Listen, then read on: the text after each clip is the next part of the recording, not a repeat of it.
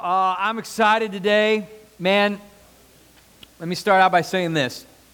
The message that I'm going to preach, which will end up being more than one week because I didn't get through it all last service. I didn't think I would, but there's just a lot here. And uh, I want to make sure I take the time. I feel like the Lord said, like, really plow ground on this one, you know, and really take the time to, to teach and go through this and help people g- gain an understanding about these things. Um, I've been working on this message, these studies, if you will, for I think at least almost a year. And you know, some messages the Holy Spirit brings, and God will open it up, and oftentimes it's a result of just other revelation in the Word that I've had over years, but it'll come quickly, and then other times it'll just be a message that is incubating for weeks and weeks and just continuing to take a deep dive and a deep plunge. And that's what this message is, is like. This is where this comes from today. Uh, is much time, and I say this just, you know, with humility, but to say like much time before the Lord, much time in the Word and study and prayer and just really seeking God for truth in his heart on these things and how to accurately convey it in a way that strengthens the body of Christ. And so um, I feel like God has really released me, kind of brought this thing to this point now where it's time to, to preach this. And I also feel like that it's the kind of messages that we need to hear more of today. I feel like God is saying that some of the, the teaching that He's bringing forth in this time and in this era in the body of Christ is going to begin to increase and build with knowledge and power and strength, that the body of Christ may be well equipped and well strengthened and know their, the Word and know the Bible well to be able to fight the enemy in their life every single day, to not be ill equipped in the world when they're out there uh, outside of Sundays and the things that we are facing. And so, if you have your Bibles, we're going to open them up and begin in Luke chapter 16. So let's start there. And I'm actually going to read a story that takes place in verses 19 through 31 that Jesus is telling to the disciples and, and to the people um, that he is speaking to. So let's start there in verse 19. It says, There was a certain rich man who was clothed in purple and fine linen and fared sumptuously every day. But there was a certain beggar named Lazarus, full of sores, who was laid at his gate, and desiring to be fed with crumbs which fell from the rich man's table. Moreover, dogs came and licked his sores. And so it was that the beggar died and was carried by the angels to Abraham's bosom. The rich man also died and was buried. And being in torment in Hades, he lifted up his eyes and saw Abraham afar off and Lazarus in his bosom. And then he cried and said, Father Abraham, have mercy on me, and send Lazarus, that he may dip the tip of his finger in water and cool my tongue, for I am tormented in this flame. But Abraham said, Son, remember that in your lifetime you received your good things, and likewise Lazarus evil things. But now he is comforted, and you are tormented. And besides all of this, between us and you, there is a great gulf fixed, so that those who want to pass from here to you cannot, nor can those from there pass to us. Then he said, I beg you, therefore, Father, that you would send him to my father's house, for I have five brothers, that he may testify to them, lest they also come to this place of torment. And Abraham said to him, They have Moses and the prophets, let them hear them. And he said, No, Father Abraham, but if one goes to them from the dead, they will repent.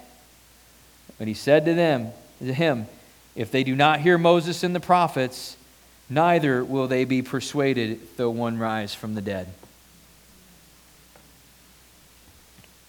What the hell? That's the title of my message today. It is. It's right here. Just so you know. All right?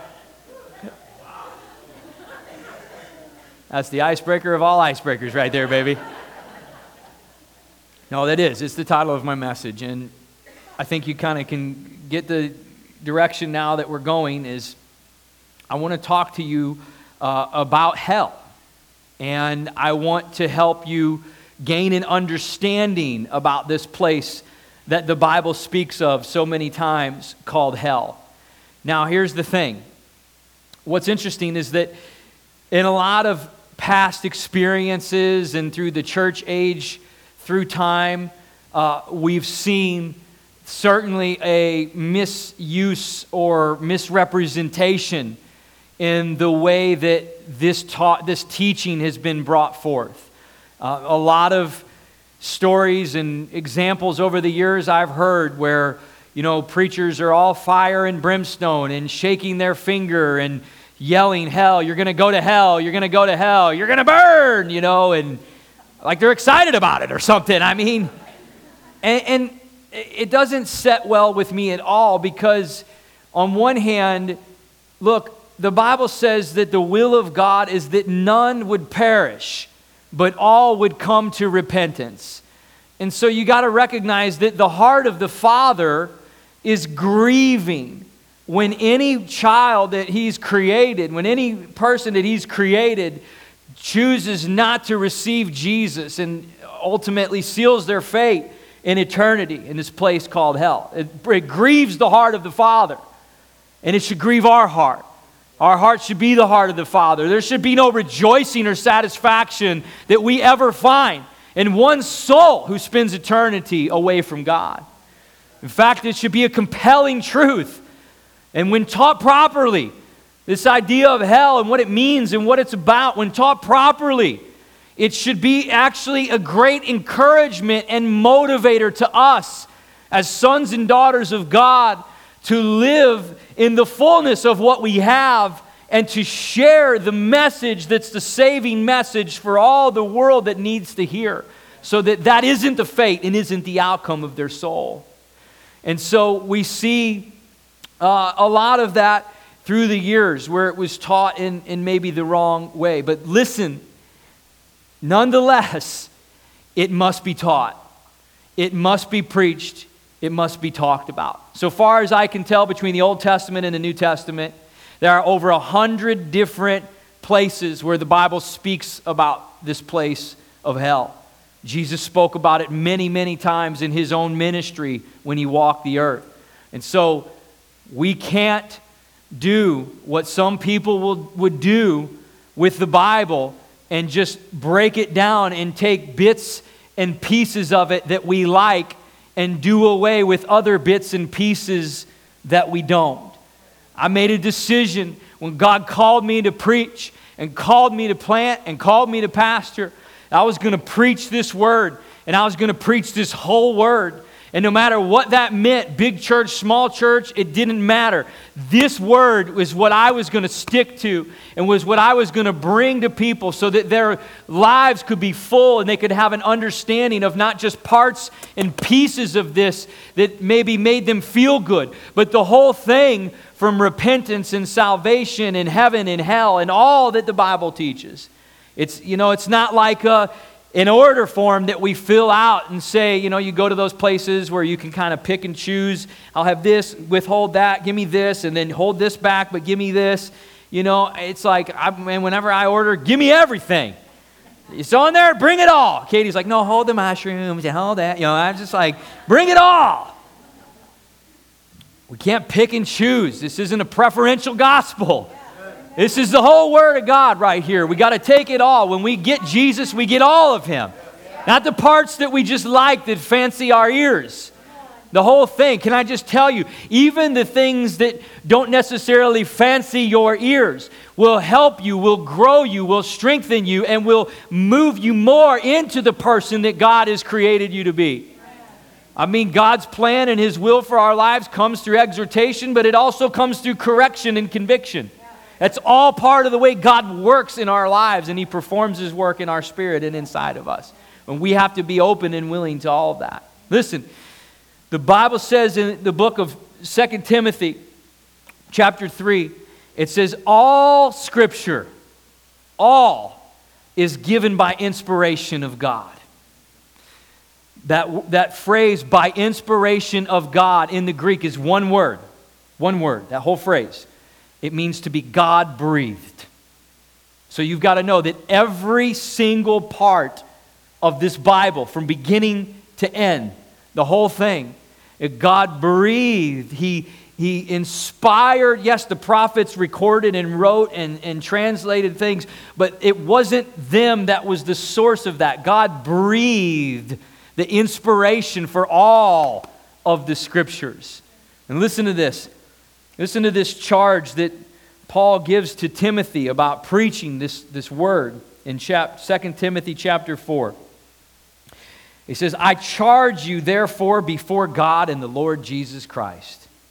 Wow, that is a pretty heavy way to start an opening charge, isn't it? I charge you, Timothy Therefore, before God and the Lord Jesus Christ, who will judge the living and the dead at his appearing and his kingdom, preach the word. Preach the word. The whole word. Not parts, not pieces. Preach the whole thing and trust the transformational power of the word of God to do what only it can do when you bring it forth. Not bits and pieces. Preach the word, be ready in season and out of season, convince, rebuke, exhort, and with all long suffering and teaching. Listen to this For the time will come when they will not endure sound doctrine, but according to their own desires, because they have itching ears, they will heap up for themselves teachers, and they will turn their ears from the truth and be turned aside to fables. But you be watchful in all things, endure afflictions, do the work of an evangelist, and fulfill your ministry. He speaks about there are times coming, and perhaps many would say, even in the day and age that we're in today, where people will heap up for themselves their own teachers, they won't be appointed and anointed by God Himself to lead in the church. There'll be people appointed and anointed by people who want to hear certain things and will choose who they put in offices to teach them and speak them. So it fancies and tickles them, and they don't hear the full truth and everything that they need for conviction, for repentance, and the, for the whole life that God has called them to. It's a time that is prophesied that would come, and it's a part of how men turn their ears away whenever they hear some things that can be very challenging and very tough. But in this word, the entire word of God, we have to know that everything we need is in this whole book. And we need all of it, not just bits and pieces. If the word of God is God breathed, if it's all all scripture is inspired, then that means every single word of this is infallible and is inaccurate and necessary. It's inerrant, meaning there are no errors in it at all because it's God breathed, so it's His Spirit, so He is perfect. So there, there's no errors in God, so there can be no errors in His Word. And this is very important that we as believers put our faith and our trust in the basis that Scripture is infallible because if we don't, then we can't subscribe to the Bible as the full authority and final authority over everything else that exists in our life and in this world. And that's the place that the Word of God has to have in our heart. If the Bible says it, it's true. If it's the Word of God, it supersedes knowledge of man or the world or anything else that I will ever have a question about. This is the deciding factor. The Bible says the Word of God is a discerner of hearts and thoughts, that it penetrates through between the joint and the marrow. It means that it cuts through the things in life that the world and knowledge of the world are incapable of sifting for us. Incapable. In fact, if we try to approach the complexities of life through the knowledge of the world, it will be too staggering and too difficult to make sense of and sort out. But when the Word of God is our guide and is our authority, then it will cut through the fog in any and every situation we will ever find, and it will be a light to our path. Praise God for that. And so I want to teach you and talk to you today about hell. And I want to do this uh, in a way where it brings an understanding and an awareness of what hell is and what it's about. You know, there are a lot of people who don't even subscribe to the idea that hell exists.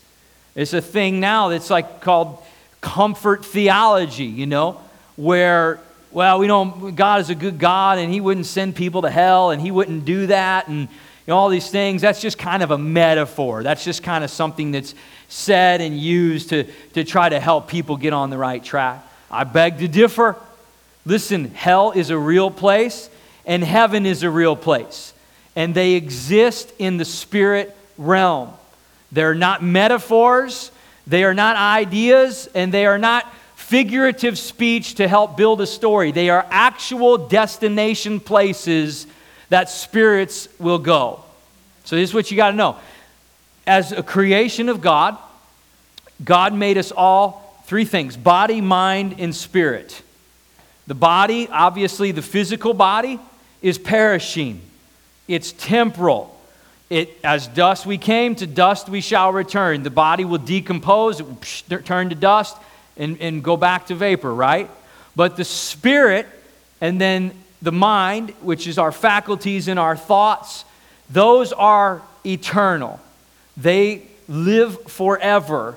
And the place, the destination that our spirits go, has everything to do with one central message, and that is the message of the cross of Jesus Christ, Him crucified, risen from the dead, Savior of the world, and He is Lord. That, that truth has everything to do with where our spirits will spend eternity. And so in this story, we see that Jesus is talking about this guy Lazarus and this rich man. And I want to just point out to you that from everything I can deduct, this is not a parable. This is a real event that happened. And the reason I say that is because when Jesus taught parables, one of the things that almost, we almost always see is that he did not use names in parables. And he refers to this man specifically as Lazarus. The other thing is when Jesus taught in parables, he would come back and he would unpack that parable later and teach what it meant and kind of what the figurative language was meant to, to explain to them. He never comes back and does that here. So, what we have to conclude is that this story was an actual event that Christ bore witness to, that he was describing to the audience that he was speaking it over. And so, let's go from there now and begin to break this down. So, when we say the word hell, we are using the English word, the English translation. That's how, when the Bible is translated into King James and English, of course, there were words in Hebrew in the Old Testament and Greek in the New Testament, and then the English translation of those is brought forth in what we read in our Bibles. But when we look at the descriptions of hell over a hundred times, Old Testament and New Testament, there are words in the Hebrew, specifically a word called Sheol. Sheol is what is used. And in the New Testament, the writers borrowed the Greek word Hades. Now, they both essentially mean the same thing it means the underworld. Now, this is very important because the actual hell that a lot of times we think about is a little bit different. There's different parts to this. And Sheol or Hades, referring to the underworld, is the place where departed spirits would go. So when Jesus was speaking about this story, Lazarus and the rich man, notice he was describing two separate locations that they were in that were a part of the underworld. And I want to try to help you visualize this today. If this is the world, I'm a real Picasso, so just so you know, this is going to get good, right? Then the underworld was a place in the spirit realm that existed beneath the earth, that does exist beneath the earth, okay? And he's speaking about these two places. One is the place where the rich man is at, which we would know commonly as how we think of is hell. And it is the place where torment is. Notice there's fire there, right? This is the place where the departed spirits that were rebellious against God, did not have faith in God, this is the place where they would go. It is also the place where the Bible speaks of in other locations that fallen angels and demons are sent to. It is in this underworld, and some of those demons are actually even bound in chains and some demons actually, like Satan, can rule the world, rule, run around on the world and afflict harm and do damage to the people of God, try to attack them and disrupt the purposes of God for their life. But in this other place where Lazarus is, he refers to called Abraham's bosom. So, what is that? when people died prior to Christ's work on the cross, you have to understand that those, the Bible speaks of those departed saints as dying in faith, meaning they passed on from this world believing in faith, not only in the God of Israel, but in the promise of a Messiah who would come to bring about restoration of mankind to redeem them back into a relationship with God. So when Adam and Eve were created in the garden, God's ultimate plan was unfolded. It's there for us to see. They were meant to live eternally Bible says there is a tree of life in the garden, and they ate of it, and that they would live forever.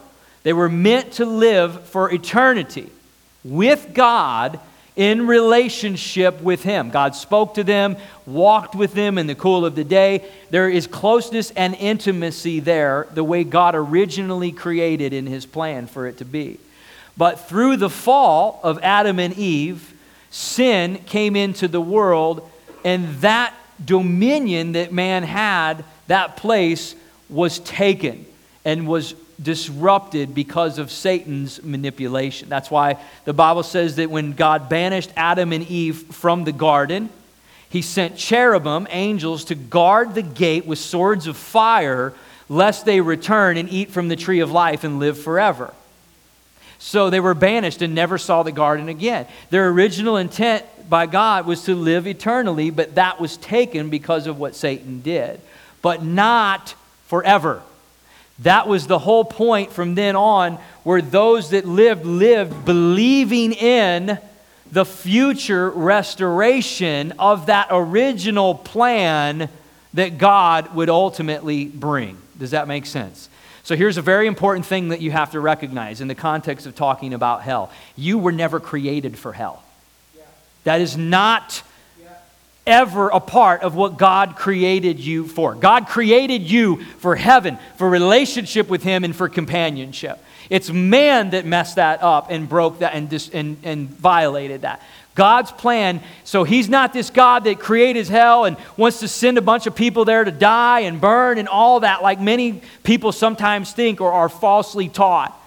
God has created all of us with the intent to be restored to relationship with Him, to live in relationship with Him in a heavenly place, not a place that we know as hell. Are you with me so far? And so we see that this is Abraham's bosom and this is hell. So the departed spirits that died, that died in faith before Christ's work on the cross, knowing that the Messiah would come and one day redeem them, this is where they went. They went to a place known as Abraham's bosom in the underworld because man was incapable of entering into heaven at that point. The Bible says that no sin, nothing defiled, nothing unclean can ever enter into heaven.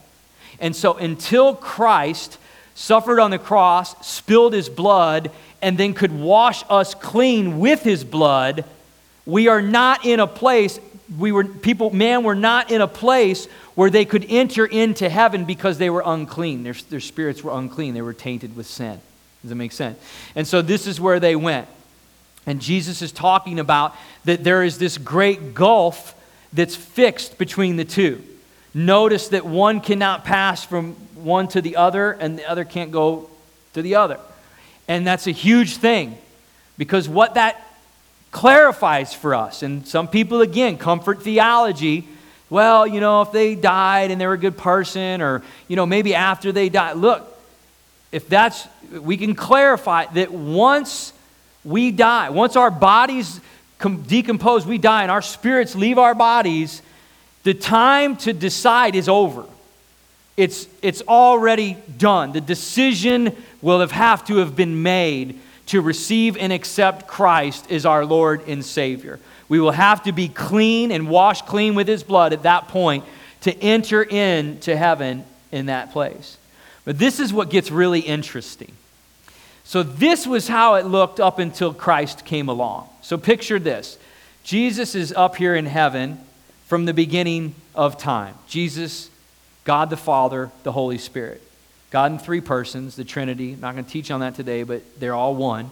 The Bible says that God created the, the earth, right? It also says that the earth was without form and void, Genesis 1 1 and 2 and it says that the Spirit of God hovered over the deep. That's the Holy Spirit. He was active in the creation process. And John 1 1 says, In the beginning was the Word, and the Word was with God, and the Word was God. Jesus is the Word. We know that commonly referred to in other places. So Jesus, the Father, and the Holy Spirit, Son, Father, and Holy Spirit, were all existing, and of they were the only of God was the only uncreated. Everything else was created.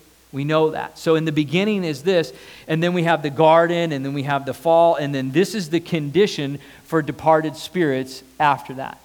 But then something miraculous happens. The promise comes true. Jesus comes down to the world. It's the Immaculate Conception, and he walks the earth as a man, and he goes to the cross. So take your Bibles and go to Ephesians chapter 4. Ephesians chapter 4. Is this interesting to you? It's fascinating to me. Ephesians chapter 4, verse 7. But to each one of us grace was given according to the measure of Christ's gift. Therefore, he says, when he ascended on high, he led captivity captive and gave gifts to men. Remember that. I'm going to come back to that. But verse 9, now this, he ascended, what does it mean but that he also first descended into the lower parts of the earth? He who descended is also the one who ascended far above all the heavens that he might fill all things. So when Jesus, you have to understand how significant this is. Jesus leaves the place of heaven with the Father and comes down, descends the first part of the descent to earth, and is born of the Virgin to be God and walk in the flesh to do the work that he has come to do. But this is the first part of the descent. It says that he descended into the lower parts of the earth. So you remember, Christ died. Most people say it was on a Friday, on a Friday. And then he rose from the dead three days later. What happened in those three days? I'm going to tell you. The Ephesians 4 8. He descended into the lower parts of the earth. Matthew 12 40, Jesus said, As Jonah was in the belly of the whale for three days, so shall the Son of Man be in the belly of the earth, the heart of the earth, Sheol, for three days. Jonah was actually a prophetic form of the Messiah to come, if you know that. And Jesus went into the, said, the Bible says when Jesus breathed his last, it means he gave up his spirit. His body stayed, and his spirit left. His spirit went into the heart of the earth. He even said to the thief on the cross, He said, This day you'll be with me in paradise. He was going somewhere with him. He had a destination to get to. He didn't appear in resurrected form for three days. There were three days that he was here. What was he doing? Listen to this Isaiah chapter 61, verse 1, is a prophecy about the Messiah that would come and part of the work that he would do. It says, The Spirit of the Lord God is upon me. So Isaiah is prophesying, but this is the word of the Lord. This is what, what God would be speaking. The Spirit of the Lord God is upon me because the Lord has anointed me to preach good tidings to the poor. He has sent me to heal the brokenhearted, to proclaim liberty to the captives, and the opening of the prison to those who are bound.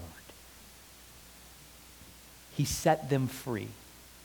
He let them out. You say, How do you know that, Pastor? Listen, Matthew chapter 27. I'm going to give you several of these. Verse 50. And Jesus cried out with a loud voice again and yielded up his spirit. Then behold, the veil of the temple was torn in two from top to bottom and the earth quaked and the rocks were split. Listen, just for a second. There was something so significant happening in the spirit realm, in the belly of the earth, that the physical geography and topography were fractured and split and opened because something so significant was happening beneath that. The spirit realm was colliding with the natural realm. And just like it always does, the natural realm is forced to bend its knee to what's happening in the spirit. He went down into, listen to this. I don't know if you've ever heard this before, but verse 52 after the rocks were split, and the graves were open, and many bodies of the saints, those who died in faith, Many bodies of the saints who had fallen asleep were raised. And coming out of the graves after his resurrection, they went into the holy city and appeared to many. I don't know if you've ever watched the show on Netflix called Prison Break, but baby, this was the greatest prison break that's ever been known, I'm telling you. He went down into the belly of the earth and he set them free. And when he resurrected and came and ascended back up to heaven, he took all of the saints with him. Now, when we die, we no longer go here. In 2 Corinthians chapter 5 verse 8, it says very clearly, to be absent from the body is to be present with the Lord. You understand, because God is just and because God is consistent, man could have no place in heaven until the blood of Jesus would wash him clean because he was defiled, he was tainted. And once we are cleaned, then we can enter. And so there was this place for those who died in faith that were awaiting the promise of the Messiah. And Jesus himself went down into the pit, not, he went down into the pit to vanquish hell and release the captive. It says he opened the prison. Remember in Isaiah 61, we just read that. Jesus read those exact verses in the synagogue in Nazareth when he began his ministry. And then he closed the book and he said, Today these scriptures are fulfilled. What was he saying? I'm the one that's setting the captives free, that's healing the brokenhearted, that's delivering the sick, and it's going to go in and open and set and, and open up the prison and set them free. All those who have died in faith are now up in heaven with God in the abode of God in his presence forever. And when we die, our physical bodies die now in Christ, our spirits depart from this world and go to be with Jesus in heaven and we will return with him. I'm going to go there next week.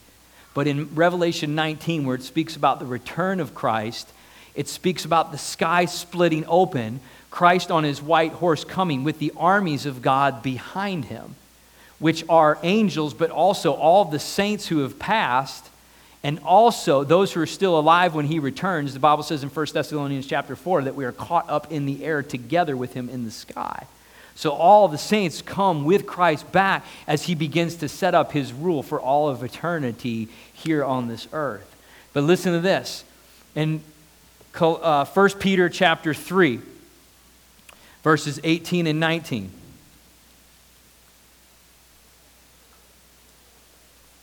Speaking about Jesus going down in and vanquishing hell. It says, And he heard a voice which came from heaven. Oh, that's wrong chapter. Sorry. It says,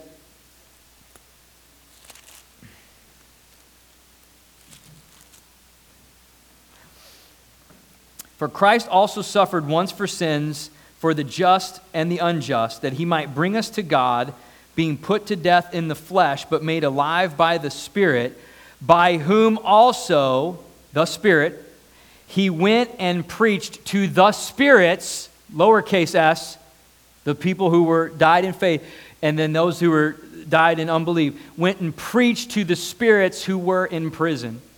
He went down and he actually was engaged in a declaration of saying, I am here. The promise is fulfilled. The one that you've heard about has arrived, and now the work that's been promised is getting ready to be done. In Colossians chapter 2, it says, verse 14, or 13, and you, being dead in your trespasses and the uncircumcision of your flesh, he has made you alive together with him, having forgiven you all, forgiven you all your trespasses, having wiped out the handwriting requirement that was against us, which was contrary to us, and he has taken it out of the way, having nailed it to the cross. Let me stop right there for a second and explain this. So, a handwriting requirement was a term that was used for a certificate of debt, something that was owed.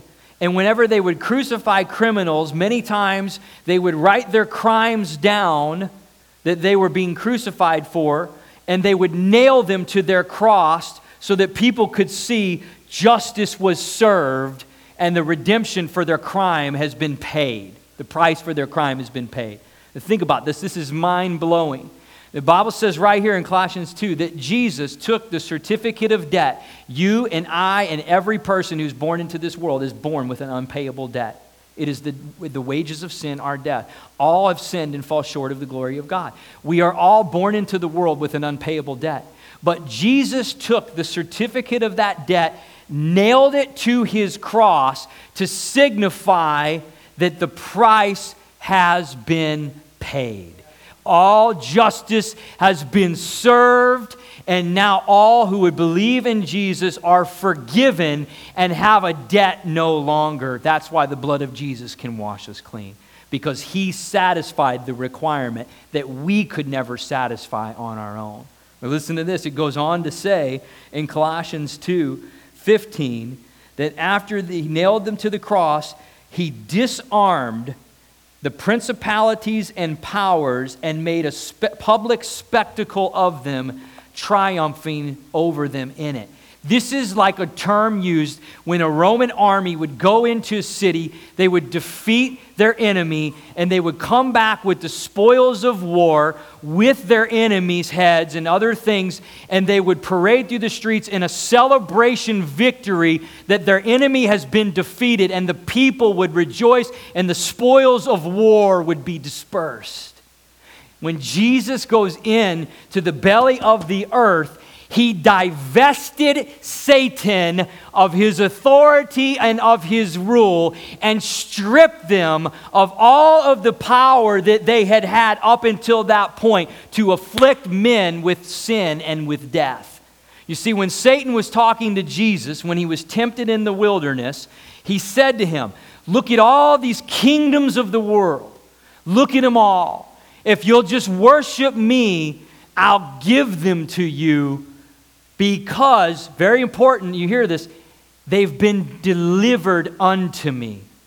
You see, Adam and Eve were created with that authority and that place with God to begin with, and they gave it to him. They relinquished it to Satan by manipulation of his tactics and lost it.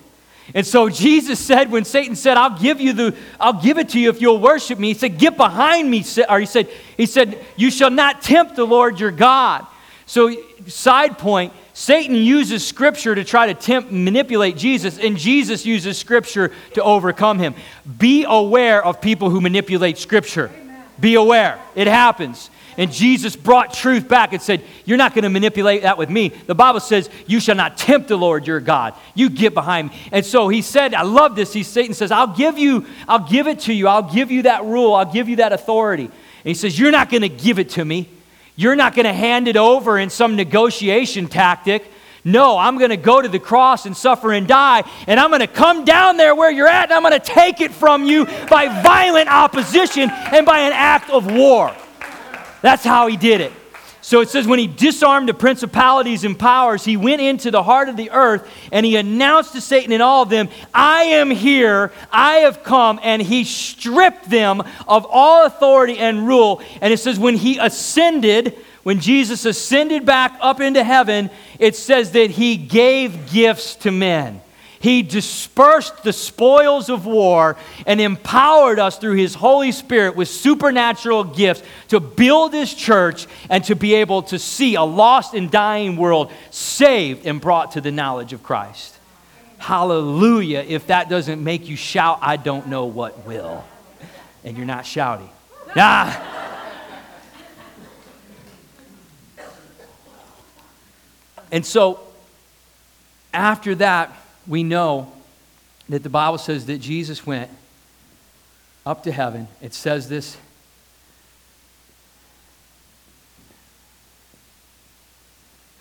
And it says that he ascended back into heaven and he sat down at the right hand of the Father.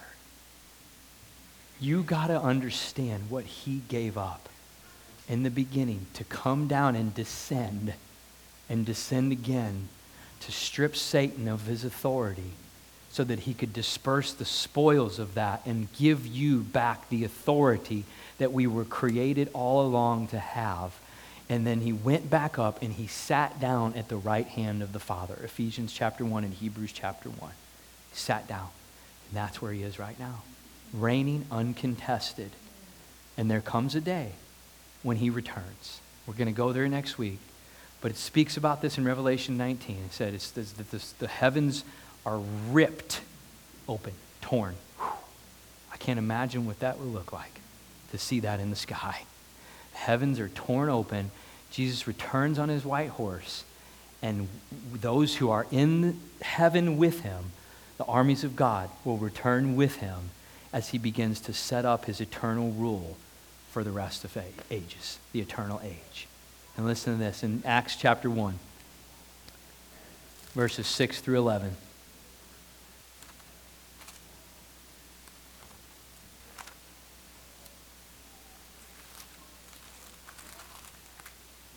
He says, And then when they had come together, they asked Jesus, saying, This is the disciples, Lord, will you at this time restore the kingdom to Israel? And he said to them, It is not for you to know times or seasons which the Father has put in his own authority. But you shall receive power when the Holy Spirit has come upon you, and you shall be witnesses to me in Jerusalem and Judea and Samaria and to the ends of the earth. And then when he had spoken these things, while they watched, he was taken up, he ascended. Remember Ephesians 4 8. He ascended, but he first descended. It says, When he was spoken these things, they watched, and he was taken up, and a cloud received him out of their sight.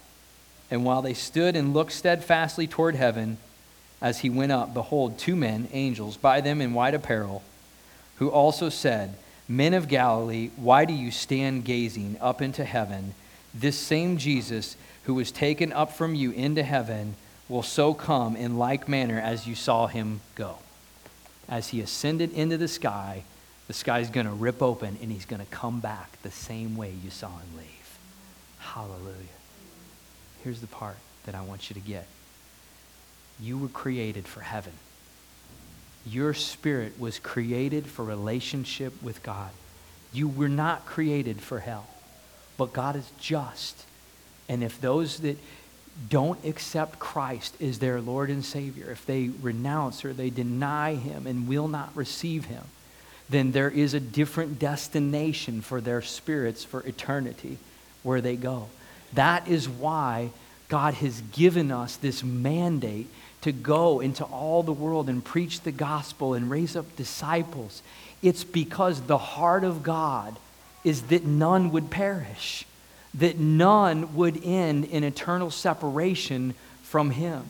And He's given us that mandate. He's given us His Spirit. He set us free from the law of sin and death so that we could operate in power and with authority, stripped Satan of that and gave it back to us so that we could trample his head underfoot and walk in authority and push back the gates of hell in this world so that more can be saved and set free. It is the mission of the church, and it is the mission of us as believers. Our lives have been dedicated as we choose to be followers of Christ. That's why Jesus said, You're going to have to abandon all and follow me. Peter laid down his net to become a fisher of men. Guys, we have to lay down our nets it's not about what we thought or what we wanted. It's about what God wants to use us to do to see a lost and dying world saved and set free.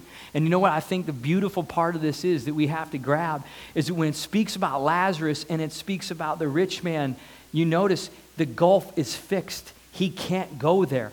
Once it's over, it's over. Eternity sets in for the spirits of people. And so he says to the to Abraham, he says, Send somebody to go talk to my brothers. And you know what he says? He says, Doesn't matter. They have Moses, they have the prophets, they have the word of God. That's all they need. If they won't receive the word of God, it doesn't matter if we sin to do something else. I think sometimes we think we've got to be all put together and all perfectly knowledgeable and be able to answer all these questions before we could ever be effective for God. Listen, I got to tell you, that's the reason that, that, Paul went as far as to say, I didn't come to you in eloquent of speech. I didn't claim to know anything among you except Christ crucified and risen. That's the only message that you need to know to see people get saved and set free. And once we have Jesus in us and His Spirit is in us, we have everything we need the message of the gospel and our testimony that goes with that to share with the lost and dying world, to see them go where God meant for them to live all along. All along. It's the heart of the Father that we be with Him forever. He's given us His Son to satisfy the requirements of the law of sin and death. He vanquished hell, divested Satan of his power. Can you imagine what he had to be thinking when Jesus came down in there? He probably thought, oh my gosh, I totally messed up. Right? Because it says that this, this, this work of the cross of redemption was a mystery. Even though the prophets foretold of this Messiah, redemption, salvation, restoration, a king, a high priest, all these things. It was a mystery to the world until Christ came and revealed it. That's why the veil was torn in two because now all could see as it was and have relationship and communion with God once again by his Holy Spirit. But they were they only prophesied of it.